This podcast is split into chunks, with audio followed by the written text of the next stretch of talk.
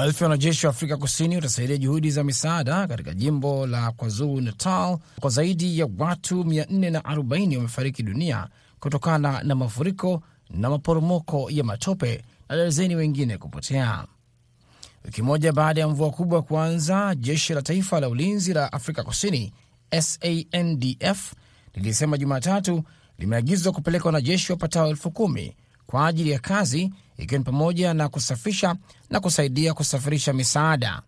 Jeshi hilo pia litatoa msaada wa matibabu na helikopta kwa operesheni za uokoaji na ufuatiliaji. Mafuriko hayo yamewaacha maelfu bila makazi, yameondoa huduma za umeme na maji na kutatiza shughuli katika mojawapo ya bandari zenye shughuli nyingi zaidi barani Afrika, bandari ya Durban. Mawakili wa familia ya Patrick Lioya, mtu mweusi ambaye hakuwa na silaha aliyeuawa na polisi magharibi mwa Michigan, walisema watatoa matokeo ya uchunguzi huru wa maiti hii leo Jumanne. Video kutoka kwa mpita njia inaonyesha Lioya akiwa chini alipopigwa risasi ya kichwa wakati wa mvutano na afisa mzungu wa Grand Rapids siku ya Aprili 4. Ripoti rasmi ya uchunguzi wa maiti inawasilishwa kwa polisi na haitatolewa mara moja kwa umma lakini uchunguzi tofauti wa maiti uliofanywa na Dr Werner Spitz, mtaalamu wa uchunguzi wa maiti mwenye umri wa miaka 95 na ambaye alifanya kazi katika uchunguzi kufuatia mauaji ya rais John F Kennedy na Martin Luther King Jr miongoni mwa kesi nyingine maarufu. Yeye ndiyo mkaguzi mkuu wa zamani wa maiti katika eneo la Detroit. Kifo cha Lioya kimeikasirisha familia yake pamoja na watu wengi ambao wametazama video ya makabiliano yake na afisa wa polisi. Katika dakika za mwisho afisa huyo alikuwa juu ya Lioya akijaribu kumzuia na alifyatua bunduki yake baada ya kumtaka Lioya aache kifaa chake cha umeme au teza ya polisi.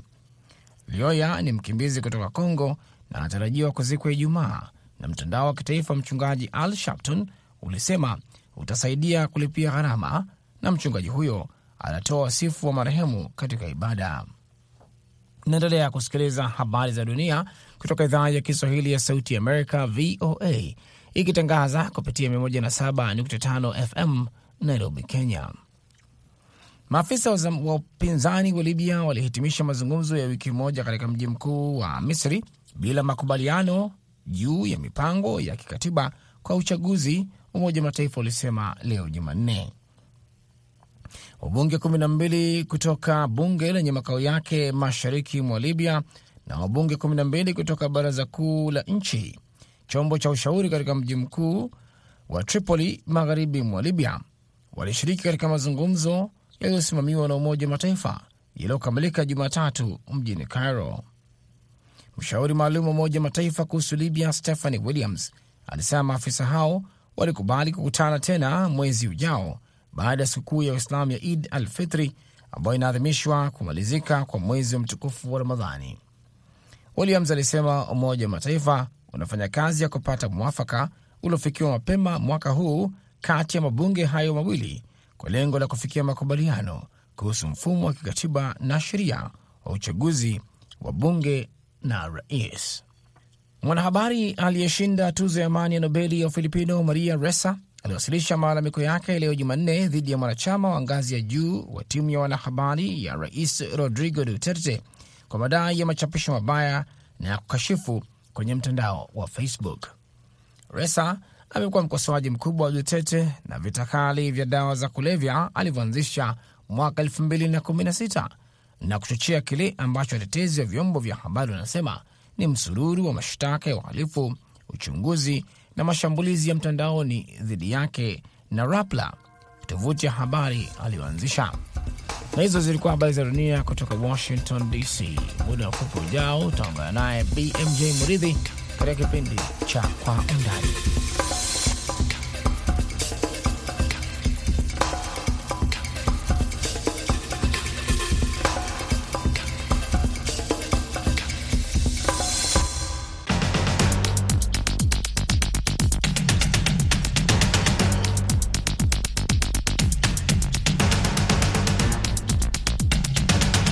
Ni Kwa Undani kutoka idhaa ya Kiswahili ya Sauti Amerika, moja kwa moja kutoka hapa jiji kuu la Marekani, Washington DC, kipindi ambacho kama kawaida hukuletea ripoti zinazogonga vichwa vya habari tukipekua pekua, kuchimbua na kukupa maelezo ya kina zaidi kuliko ilivyo kawaida.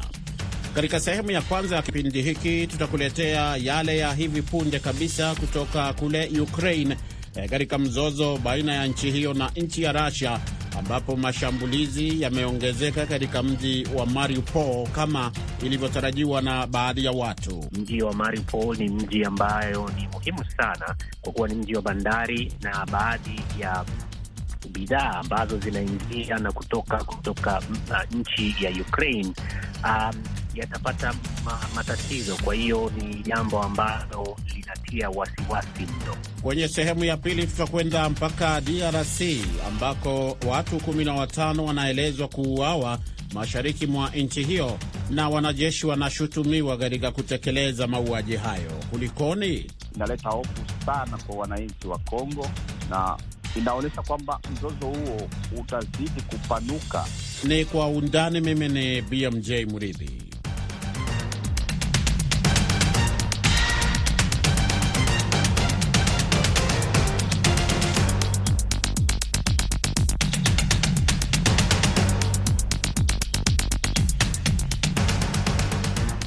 Hali ya wasiwasi imeendelea kutanda katika mji wa kusini mashariki wa Mariupol nchini Ukraine baada ya mashambulizi yanayotekelezwa na wanajeshi wa Russia, baadhi yakilenga raia wa kawaida katika maeneo ambayo ilidhaniwa kwamba hayatalengwa. Yote hayo yanajiri wakati Rais Volodymyr Zelensky akiendelea kutoa wito kwa jumuiya ya kimataifa kufanya mengi zaidi katika kuisaidia nchi yake kukabiliana vilivyo na jeshi la Russia ambalo limeendelea na mashambulizi hayo. Gharama ya maisha katika nchi kadhaa inaelezwa kama ambayo imesababishwa na mgogoro huo. Nam, kama nilivyokuahidi, msikilizaji, tutaungana na mchambuzi wa masuala ya kimataifa, siasa za kimataifa, Abdulahi Boru. Yuko hapa hapa Washington DC, lakini anajiunga nasi kwa njia ya simu. Abdulahi, nafikiri mengi yamezungumzwa kuhusu mzozo huu, lakini la hivi karibuni kabisa ni kwamba ilikuwa inasubiriwa e, wengi wakisema kwamba huenda vikosi vya Russia vikafika katika e, mji huo wa Mariupol na kuanza e, mashambulizi, na inaonekana tayari sasa yale yaliyotarajiwa yametimia. Nini ambacho unakiona katika mgogoro huu ulipofika sasa hivi?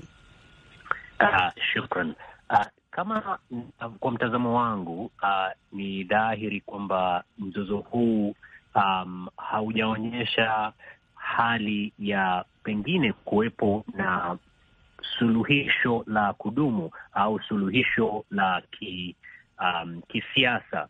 Hii ni inaonyesha kwamba mazungumzo ambayo yalikuwa yanatarajiwa au ambayo yalikuwa yanaongozwa na rais wa Uturuki, ambapo rais wa sasa wa, wa, wa Ufaransa, wote wamejaribu kufanya msukumo kuhakikisha kwamba kutakuwa na mazungumzo. Sidhani kama imefua dafu. Kwa hiyo inamaanisha kwamba hali ya vita inavyoendelea sasa ni jambo ambalo tutarajie. Mji wa Mariupol ni mji ambayo ni muhimu sana kwa kuwa ni mji wa bandari na baadhi ya bidhaa ambazo zinaingia na kutoka kutoka uh, nchi ya Ukraine um, yatapata ma, matatizo. Kwa hiyo ni jambo ambalo linatia wasiwasi mno.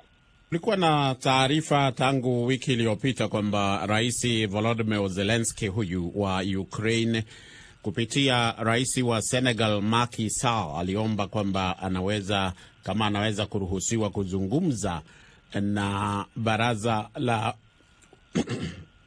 Umoja wa Afrika e, na e, tumelizungumza hilo wiki iliyopita, lakini bado naona linaendelea kuwepo, linazungumzwa na kwenye mitandao ya kijamii.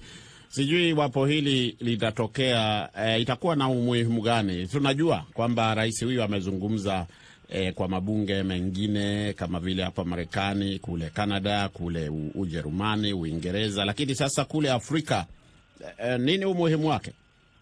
Kimsingi kwamba kuna hisia kwamba mataifa ya, ya, ya Afrika hayajaunga mkono moja kwa moja vita dhidi ya ya vita ambavyo vinavyoendelea pale nchini Ukraine, vita ambayo inaongozwa na, na, na Russia.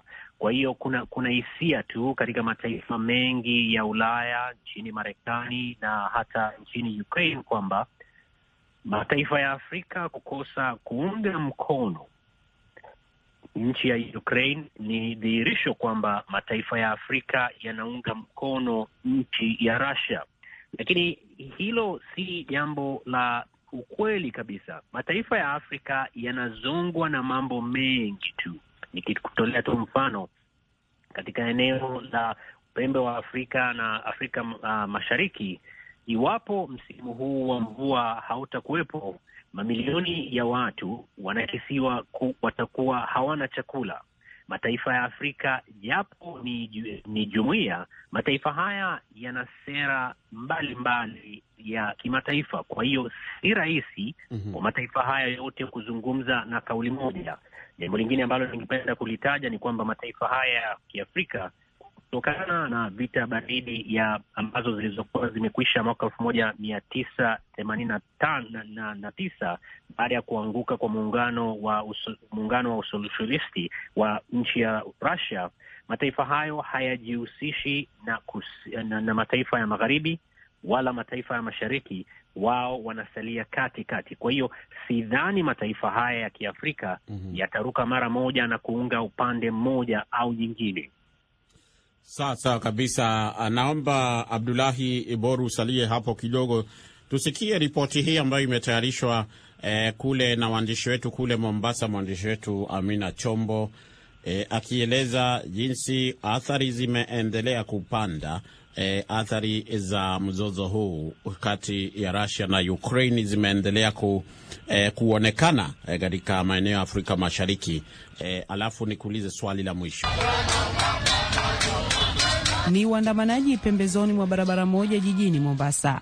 Mikononi wameshikilia mabango na ujumbe punguza bei za bidhaa, upande wa pili wakiwa na sufuria na sahani tupu. Gharama za bidhaa muhimu imepanda, Wakenya wengi wanakosa chakula. Baadhi yao wamepatwa na msongo wa mawazo na matatizo mengine ya kiakili. Wanaotekeleza ibada ya Ramadhani wakihangaika kupata bidhaa muhimu kama maziwa na mafuta ya kupikia yaliyopandishwa bei maradufu. Waislamu wako katika fungo, isitoshe bidhaa zimeweza kupata kupanda bei. Hivi tunauliza serikali kama kweli sisi ni wananchi ama ni watu wao, kwa nini waweze ku, uh, kupandisha bidhaa? Tunaona bidhaa ya mafuta iko katika uh, price very, uh, on a higher price.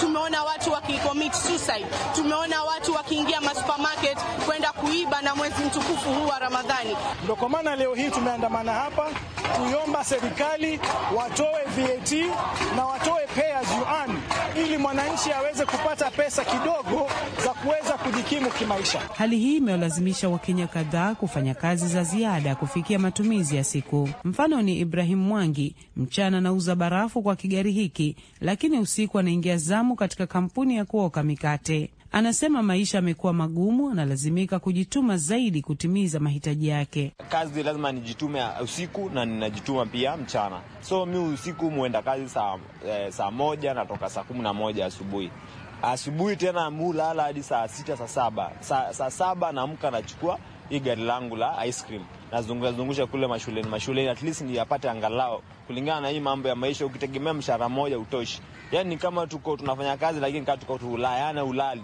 juu, ukitegemea mshahara ya kitu moja iwezi tosha.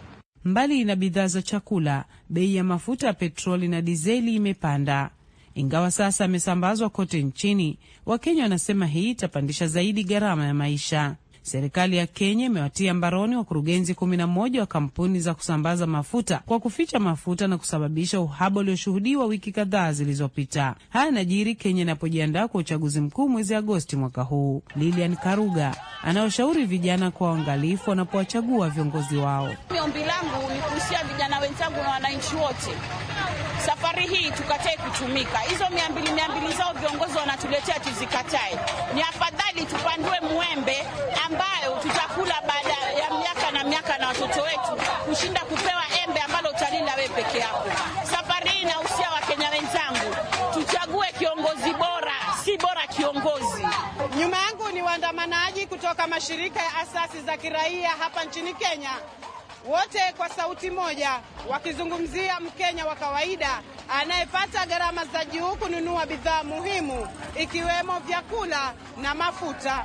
Sasa wanaitaka serikali kuja na mbinu mbadala kuhakikisha kwamba bidhaa muhimu zinapatikana kwa bei wastani. Amina Chombo, VOA, Mombasa.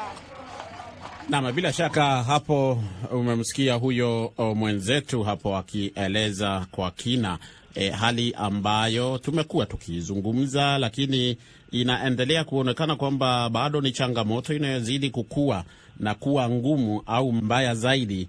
E, labda kwako Abdulahi, ni kuuliza tu ni nini ambacho unaona nchi hizi za Afrika zinaweza kufanya kwa ujumla wake e, ili kuepukana na hali kama hii, sio tu sasa, lakini pia iwapo kutatokea e, ki, kipindi kingine kama hiki ambapo ingawa kilikuwa kinaonekana kilitarajiwa, lakini haikutarajiwa kwamba athari zake zitakuwa nzito kiasi hicho kwa mataifa ya Kiafrika. Japo kwa muda mfupi huu utakuwa ni muda mgumu, kwa muda mrefu ni ni fursa kwa mataifa ya Kiafrika kuwa na sera tofauti, hususan kuhusu chakula na kilimo kwa ujumla. Katika mataifa, katika mataifa mengi tu ya Kiafrika kuna hisia kwamba kilimo imebaguliwa, haichukuliwi kana kwamba kilimo ni uti wa mgongo. Taifa ambalo haliwezi kulilisha, taifa ambalo haliwezi kuzalisha, taifa ambalo hazina, haina hazina ya ya kilimo itakuwa itategemea mataifa mengine, na kama kutakuwepo na vita au uh, kuvurugwa kwa usafirishaji kama tunavyoshuhudia uh, sasa, mataifa ya Afrika ambayo kwa kawaida yanaagiza vyakula vyao kutoka nje yataweza kuathiriwa. Kando na hayo, ni kuhakikisha kwamba mataifa haya ya Afrika yaanze kufikiria jinsi ya kuweza kujisimamia katika uzalishaji wa uh, petroli ambayo wakati mwingi huchangia kuongezeka kwa bei ya bidhaa muhimu hususan chakula. Shukran sana Abdulahi Boru kwa kuzungumza nasi kwa leo. Asante sana msikilizaji. Abdulahi Boru ndiye anayetukamilishia sehemu ya kwanza ya kipindi Kwa Undani, lakini kama ninavyokuambia mara kwa mara Uh, usiondoke pahali ulipo au kuzima kile chombo ambacho unatumia katika kusikiliza matangazo haya, kwani nitarejea hivi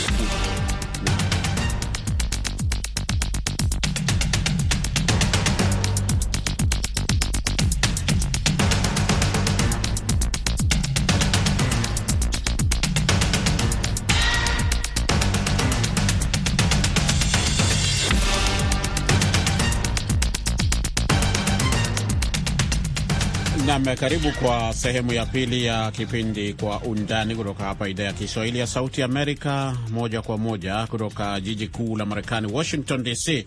Uko nami BMJ Muridhi. Wanajeshi wawili wa DRC wamewaua kwa kuwapiga risasi jumla ya watu kumi na watano katika mashambulizi tofauti mashariki mwa nchi hiyo, kwa mujibu wa taarifa zilizotolewa na maafisa wa serikali eh, hapo jana. Kwanza, mwanajeshi mmoja aliuaua abiria wanane na kujeruhi saba siku ya Jumatatu hapo jana ndani ya boti katika ziwa Tanganyika, na msimamizi wa eneo la huko Fizi katika jimbo hilo la Kivu Kusini, Aime Kawaya, aliliambia shirika la habari la AFP. Naye msemaji wa jeshi la eneo hilo na anajulikana kama Mark Elongo. Lakini kabla ya hapo, ni kueleze tu msikilizaji kwamba waathiriwa wote ni raia wa DRC na ni wanaume, wanawake na watoto, kwa mujibu wa huyo ka, uh, Aime Kawaya uh, alivyozungumza na AFP. Naye huyu Mark Elongo alisema kwamba E, askari huyo mmoja ambaye aliua watu hao jina lake limetolewa kama Lukusa Kabamba e, wa, na amesema kwamba naye pia aliuawa na wakazi ambao walikuwa na hasira na aliaga dunia kutokana na majeraha aliyoyapata baada ya kipigo hicho. Mratibu wa mashirika ya kiraia katika eneo hilo Andre Biadunia alikuwa awali amesema kwamba askari huyo alikuwa amefungwa na akawataka akataka mamlaka kumuweka eh, hukumuni moja kwa moja. Na mengine yaliyotokea siku ya Jumapili kwamba askari mwingine alimpiga risasi na kumuua mlinzi wa uh, kanali kabla ya uh, kumuua kanali mwenyewe na raia watano katika eneo la Bambu eh, katika uh, huko eneo la Nzugu na hayo ni kulingana na mamlaka kutoka jimbo au mkoa wa Ituri. Wakati huo huo, katika uh, eneo jirani la huko Kivu Kaskazini, watu sita nao walijeruhiwa na guruneti lililorushwa kwenye umati wa watu na askari waliokuwa wakijaribu kumkamata kijana katika kijiji kimoja kiitwacho Kisofu katika e, eneo la Masisi. Na hayo yote nayo ni kwa mujibu wa uh, katibu wa utawala katika eneo hilo Ngendahimana Eugene Gishoma. Na mikoa yote mitatu ya mashariki mwa DRC e, wengine wanayaita majimbo, imekumbwa na ghasia e, zinazohusishwa na makundi mengi yenye silaha kwa muda wa miaka takriban ishirini na mitano iliyopita, na haya ni yale ya tu ya hivi punde, matukio ambayo mara nyingi huwa ni ya kusikitisha. Vyanzo mbalimbali kutoka Fizi vinaeleza kuwa mkasa huu ulitokea kufuatia ugomvi uliozuka kati ya polisi na askari waliokuwa kwenye boti hiyo iliyokuwa ikisafirisha wafanyabiashara, bidhaa. Polisi na askari waliorudi kutoka soko kuu la Kazimia katika sekta ya Nganja siku ya Jumatatu. Boti iliondoka Kazimia na kuelekea vijiji jirani, na ilipofika eneo la Yunguyungu askari na polisi walianza kujadiliana na baadaye kubishana, jambo ambalo lilipelekea kutoelewana. Hapo ndipo baada ya mabishano askari huyo alimfyatulia risasi polisi mmoja aliyepoteza maisha papo hapo. Baada ya hapo askari huyo aliendelea kupiga risasi bila kujali yeyote yule. Mirajiba Badesi Omari Nordin ni mkazi wa Kazimia. E, boti ya hapa pa Kazimia ilikuwa inatoka hapa hivi ikijielekeza kijijini Nguma, ilikuwa ndo bado tu anatoka, ghafla tu alijisikia akaanza kuwafyatulia risasi abiria humo, na alianza kwa mke wake, kisha akafatiza raia, na kisa mpaka sasa kijajulikana kwa sababu hakuwa mlezi. Jeshi la Congo FARDC limethibitisha tukio hilo. Msemaji wa jeshi la FRDC kusini mwa mkoa wa Kivu Kusini, Luteni Mark Elongo amesema kitendo hicho ni cha kibinafsi cha askari aliyekosa nizamu na ambacho hakiwezi kuwajibisha jeshi nzima la Kongo. Mwanajeshi wa FRDC, afisa wa kitengo cha jeshi la majini, alifyatua risasi kwa sababu za kibinafsi ambazo hazishirikishi jeshi la Jamhuri ya Kidemokrasia ya Kongo. Kamanda wa jeshi eneo hili anatoa salamu za rambirambi kwa familia zote zilizoathirika na anaahidi kwamba mtu huyo atachukuliwa hatua na hata kwepa ukali wa sheria. Asasi za kiraia katika mkoa wa Kivu Kusini zimelaani kitendo hiki na pia ongezeko la matukio ya askari wanaofyatua risasi kwa raia kila mara mashariki ya Kongo. Andre Bya Dunia ni msimamizi wa shirika mpya la raia kusini mwa mkoa wa Kivu Kusini. Tunakataa kabisa kitendo hiko cha unyama, si mara ya kwanza. Unakumbuka tena Uvira yapata miaka tatu ine, waliua tena watu hivyo hivyo, walikuwa tena mwanajeshi wa taifa. Hata Ituri ilifanyika hivyo, hata Goma. Wanajeshi wa Kongo hatujua wanakuwa na tabia gani ya kuua watu. Tungipendelea wanahazibiwa na kukatiwa mashtaka mbele ya ile ile raia. Taarifa za mwisho kutoka jeshi zinakamilisha kwamba askari huyo aliyeitwa Lukusa Kabamba alishikwa na raia wenye hasira waliomuumiza vikali na baadaye kafariki kutokana na majeraha. Mitima de la Chance, Sauti ya Amerika, Bukavu. Ili kupata mengi zaidi na pia kusikia uh, anavyozungumza huyu ni raia wa DRC lakini anaishi hapa Marekani. Mamona Thomas anajiunga nasi kwa njia ya simu kutoka jimbo la Iowa hapa Marekani.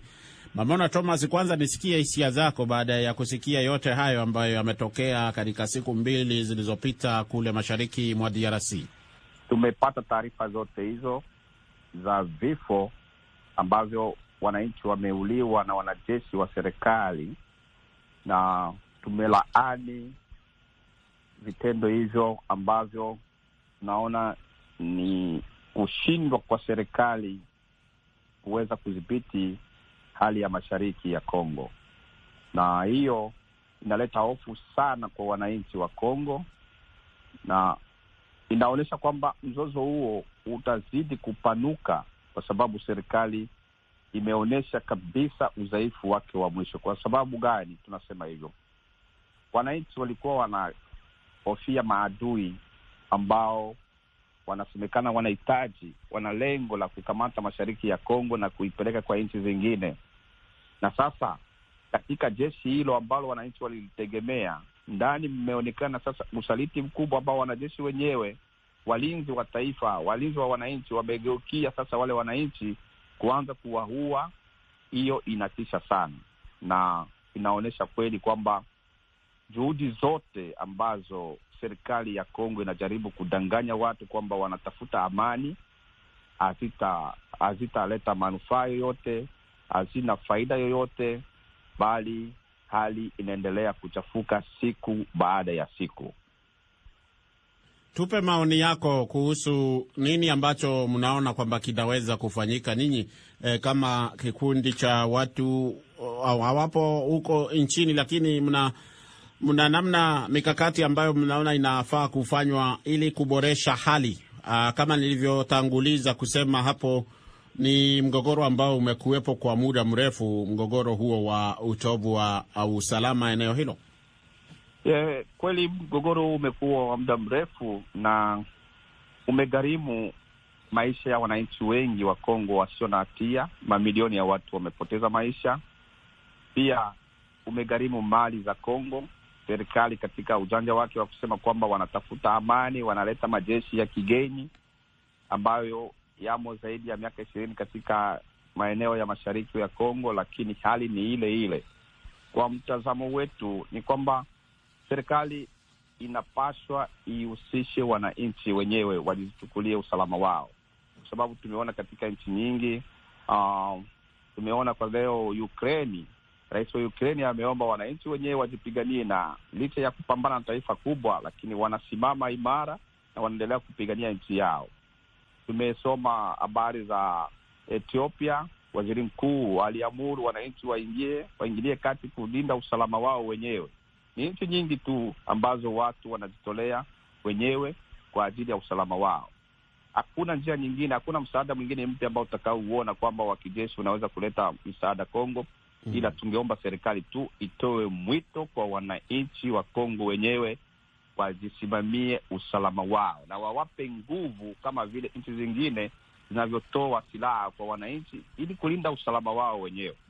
Hiyo ndiyo njia moja ambayo inaweza ikaleta usalama katika nchi ya Kongo na hususani katika maeneo ya mashariki ya Kongo. Mwisho, na kwa sekunde chache tu, naona muda wetu umekwisha, lakini kuna wale wanaoangalia suala hili la uh, hili shambulizi la hivi karibuni kabisa ambalo uh, shirika la habari la AFP eh, likinukuu baadhi ya maafisa wa serikali linasema kwamba hawa maafisa wa kijeshi walikuwa ni kama walevi. Udhani huoni kwamba hawa wanafaa kuwajibishwa binafsi kibinafsi, eh, pasina kuchafulia labda jeshi eh, lote eh, kulichafulia jina eh, kwa sababu wanafaa kuwajibika binafsi. Unaonaje hayo uh, maoni ya baadhi ya watu? Uh, unajua, kwanza swali hilo linatisha sana, kwa sababu mauaji yote hayo ambayo yametokea kwa sasa, kwanza yale ambayo yametokea Fizi katika kijiji cha Kazimia imefanyika kwa tariki moja, tena ikawa ni siku moja. Kwa hiyo kulichukulia kama ni swala la watu walevi alijaipa thamani kubwa, kwa sababu hayo yote ni kama vile mambo yamepangiliwa kwa upande mwingine, ukiyachunguza kwa undani, kwa sababu hauwezi ukaelewa wakaua watu Kazimia, wameua watu Bambu na ni siku moja, tena tarehe hiyo moja. Kwa hiyo sisi tunaona kwamba ni jambo ambalo linahusishwa na serikali ya Kongo moja kwa moja. Msikilizaji, Mamana Thomas ndiye anayetukamilishia sehemu ya pili, na hivyo basi kipindi kizima hiki cha Kwa Undani, kwa niaba ya wote waliokifanikisha kipindi hiki, msimamizi Meri Mgawe, mwelekezi Aida Isa, mimi naitwa BMJ Mridhi. Tukutane papa hapa hiyo kesho, inshallah.